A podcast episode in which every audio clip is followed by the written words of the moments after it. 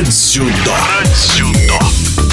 Российские дзюдоисты завершают подготовку ко вторым играм стран СНГ, которые стартуют в Беларуси 4 августа. В соревнованиях по дзюдо примут участие более 30 юношей и девушек из России, которые уже являются победителями и призерами ряда крупных турниров. Так что все они отправляются в Беларусь с обоснованными медальными амбициями. Об отборе на игры стран СНГ и настрое команды рассказывает главный тренер сборной России среди девушек до 18 лет Флора Мхитарян. Подготовка команды проходила в два этапа. А, на базе Академии единоборств а, и здесь созданы все условия для плодотворных тренировок дзюдоистов.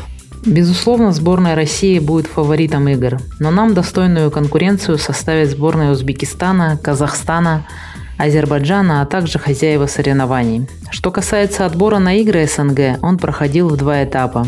Это всероссийские соревнования в Санкт-Петербурге и Челябинске. И уже на основании этих двух турниров мы формировали команду. Явными лидерами нашей команды являются Огневого Ева и Козлова Валерия. Они победительницы двух отборочных турниров. А также хочется отметить Софию Белаш и Мишенькину Надежду. Для нашей возрастной группы это будут первые игры СНГ. Силу своего возраста мы не участвовали в первых играх СНГ. И для спортсменов это будет первый такой значительный опыт участия на официальных стартах. Мы уже не в первый раз участвуем в соревнованиях в Беларуси, и я могу сказать, что организация всегда на высоком уровне. И, конечно, турниры такого формата не только возможность проявить свои силы, но и новые знакомства и возможность общения с спортсменами из других стран.